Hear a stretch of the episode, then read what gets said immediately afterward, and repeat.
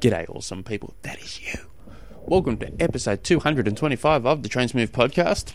My name is Tim Egg, and if you have any questions at all you'd like to submit through to the show, jump on through to the website, trainsmooth.com. Send me an email, tim at trainsmooth.com. And so this episode is basically following on from yesterday's episode from Steve, who's a regular contributor to the show.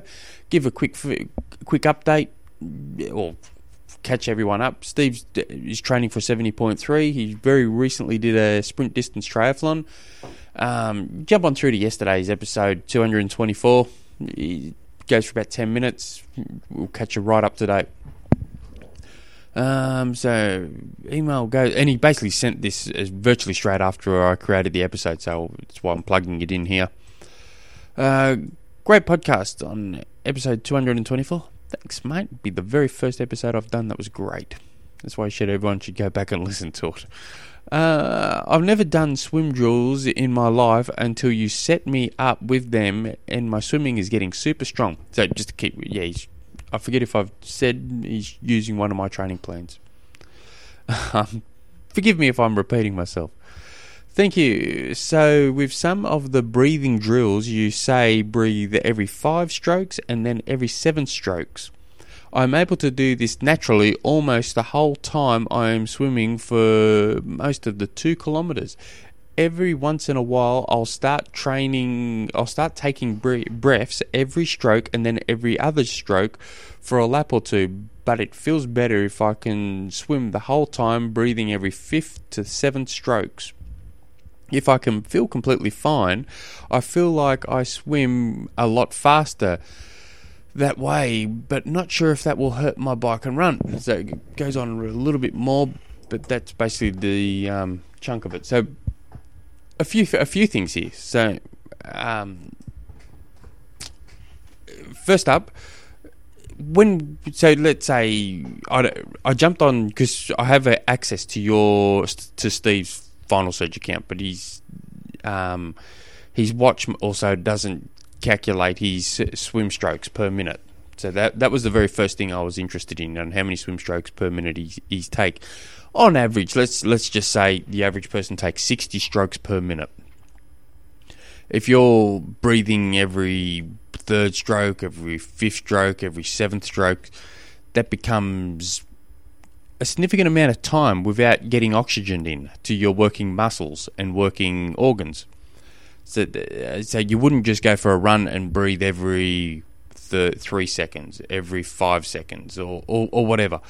So you got to keep that in mind. I would be very interested to see you do like a couple of 400 meter tests.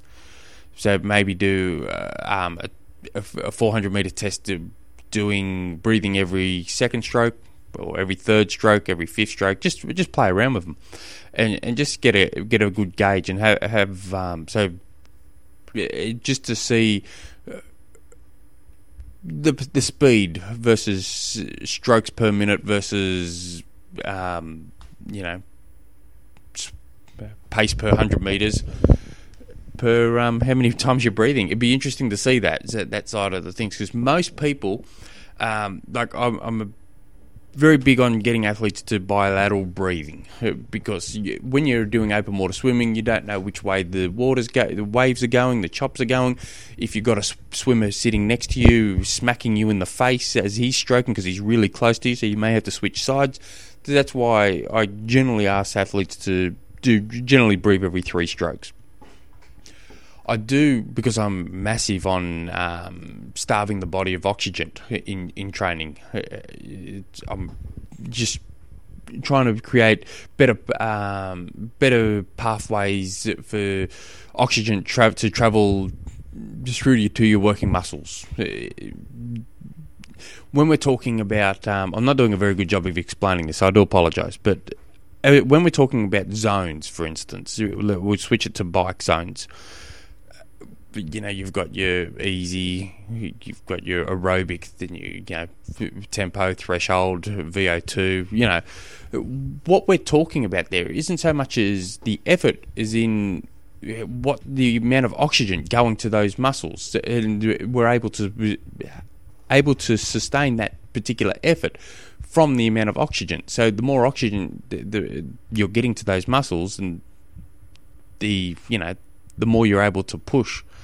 So, um, so part of a lot of warm, not a lot of warm ups, but a fair few warm ups I do. I'll, part of the warm up, I'll say do 200 meters, make first 50, breathe every three strokes, next 50 every five strokes, next 50 every seven strokes, next 50 every three strokes, for instance. It's just a nice, just a nice good set, and you're just starving your body. Um, in a race, however, and I, I haven't seen too many people, you know, there hasn't been too many changes from this. There have been a couple, but not too many. Most people swim every second stroke because they're able to get more oxygen in. They're able to go a little bit faster. Now, if you did a time trial in your um, swimming pool, you should be able to find this as well. When you're doing your um, 400 meter test, you, you breathe every second stroke, every third stroke, every fifth stroke, every seventh stroke. Your every second stroke should, in theory, be faster than the others. Now, if it's not, there's a big indication to me that something's happening every time you breathe, which is slowing you up. That, that without having seen you swim, that that's the first thing I'd be looking at. Um, I would, the more I'm thinking about it, I, I would dare say you the biggest that would be your if you're swimming faster, breathing every fifth or seventh stroke I would dare say there's either an issue when every time you breathe, and that's generally the case for most people when they're breathing. There, there's generally a little, uh, especially the slower swimmers. You know, we're talking when I mean slower swimmers, I'm talking about people that are swimming um, a minute forty per hundred meters or slower. When we're getting to two minutes or slower, we're probably looking at a bigger, a slightly bigger issue, and it just, you know, two minutes thirty per hundred, we're probably looking at a rather bigger issue. So generally, when you see someone breathing, that is where you get, um, you can get some video footage of yourself breathing. Sorry, swimming. You could probably find it pretty quickly.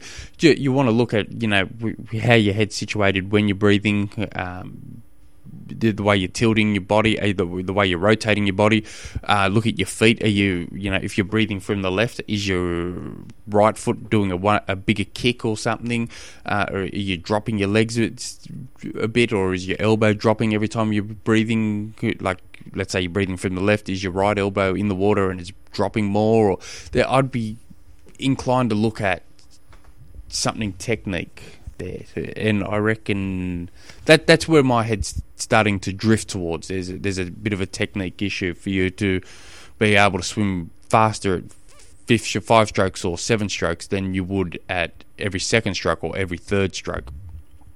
Um, so there's that. Um, going back to adding drills, um, drills. I, I tried avoiding drills at first. I hated doing drills, and I think a lot of people do. Um, and you know when you're looking for something to hey you know follow in your mind pattern you you just grab hold of it. I remember hearing a couple of coaches go, "Oh, drills are for tri- triathlon drills; they don't mix." And I thought, "Oh, you beauty!" And but once you start doing them, and you and you start doing proper drills, not just any drills, but you start doing proper drills that will help triathletes. Now, triathlon swimming in open water is a lot different than trying to get a personal best in a swimming pool. Um, the, we're just two different two different sports, even though we do most of our training in a swimming pool. Um, so there are some key drills that really helps triathletes. And a lot of those, a lot of the drills that I give, like um, the six one six drill, the six three six drill, the broken arrow.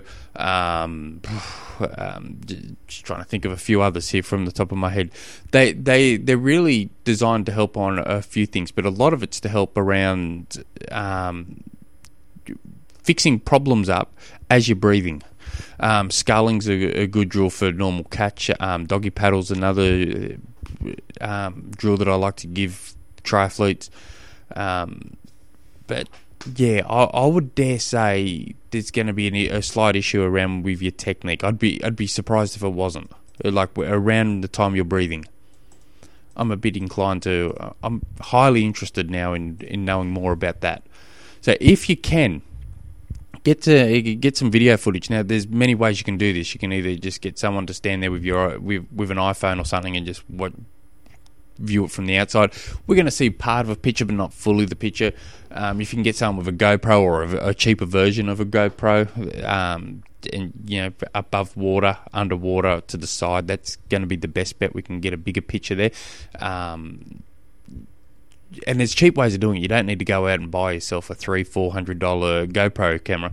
You can jump on eBay, get one of those thirty five dollar ones delivered to your door. Um, and that you just want it to film you swimming. It doesn't need to be crazy hot. And the way I do it, I, at one stage I was filming myself every three, sw- every third or so swim stroke, every third or so time I went swimming, I would take my video camera, well, my little, I have a drift camera, and so what I'd do is I'd keep it in the the sole section of my fins, and say no, I'm because I, it's best to apologise and ask for permission. I beg for forgiveness than ask for permission. So I, would always just keep it inside my fins uh, on one, and I'd have this little metal weighted bit on my other fins, and I'd go to the pool edge. And if there was, if there's any kids or women very close by, I'd just keep it in the fins, and I wouldn't wouldn't film at all. But if there was only just you know some dudes or something, uh, that wouldn't bother me. Um, so what I'd do is I'd just keep it on. To, first, keep it out of the um, pool, facing the lane I'm swimming in, but I'd cover, I'd put my pool buoy straight over top of it, to, and in my fins behind it, just to, just to hide it from the lifesaver lifeguards, and I'd swim a couple of strokes, and then I, then I'd with my daughter's elastic hair elastic, I'd attach it to the little metal piece I have, and I'd sink it to the bottom, and I'd swim a couple of laps. I wouldn't test my luck. I wouldn't be keeping it there for you know 40, 40 minutes filming my whole stroke, uh, filming my whole swim set. It's get in, get it done, get it out real quick. And so I'd be filming, you know, five minutes worth of a, a forty minute swim session, for instance. And uh, and I've and I reckon I've done it. I would say it'd have to be easy a hundred times. Have to be. Now I'm thinking about it. Have to be because at one stage I was doing a um, a net TV se- a net series, and I was filming just about every single swim I was doing then. So it'd have to be at least hundred. And I've never been caught once, never. And I've never had anyone really complained. I had one person say, "What's that?" And I said, "Oh, it's just a camera. I'm just viewing myself swimming." And he goes, "Oh, okay." Then he made a comment like, "You may not want, you may not like what you see." Of course, I won't like what I see. I'm not Ian Thorpe. But anyway, um, but if you can get some video footage of yourself, and if, if you can spot it yourself, that's fine. But if you want to send it through to me, um, you can. I'd love to see it, and I can give you some feedback. So, if any, yeah, I think that helps. If you guys have any other questions, jump on through to the website, trainsmooth.com. Till tomorrow. Hooroo.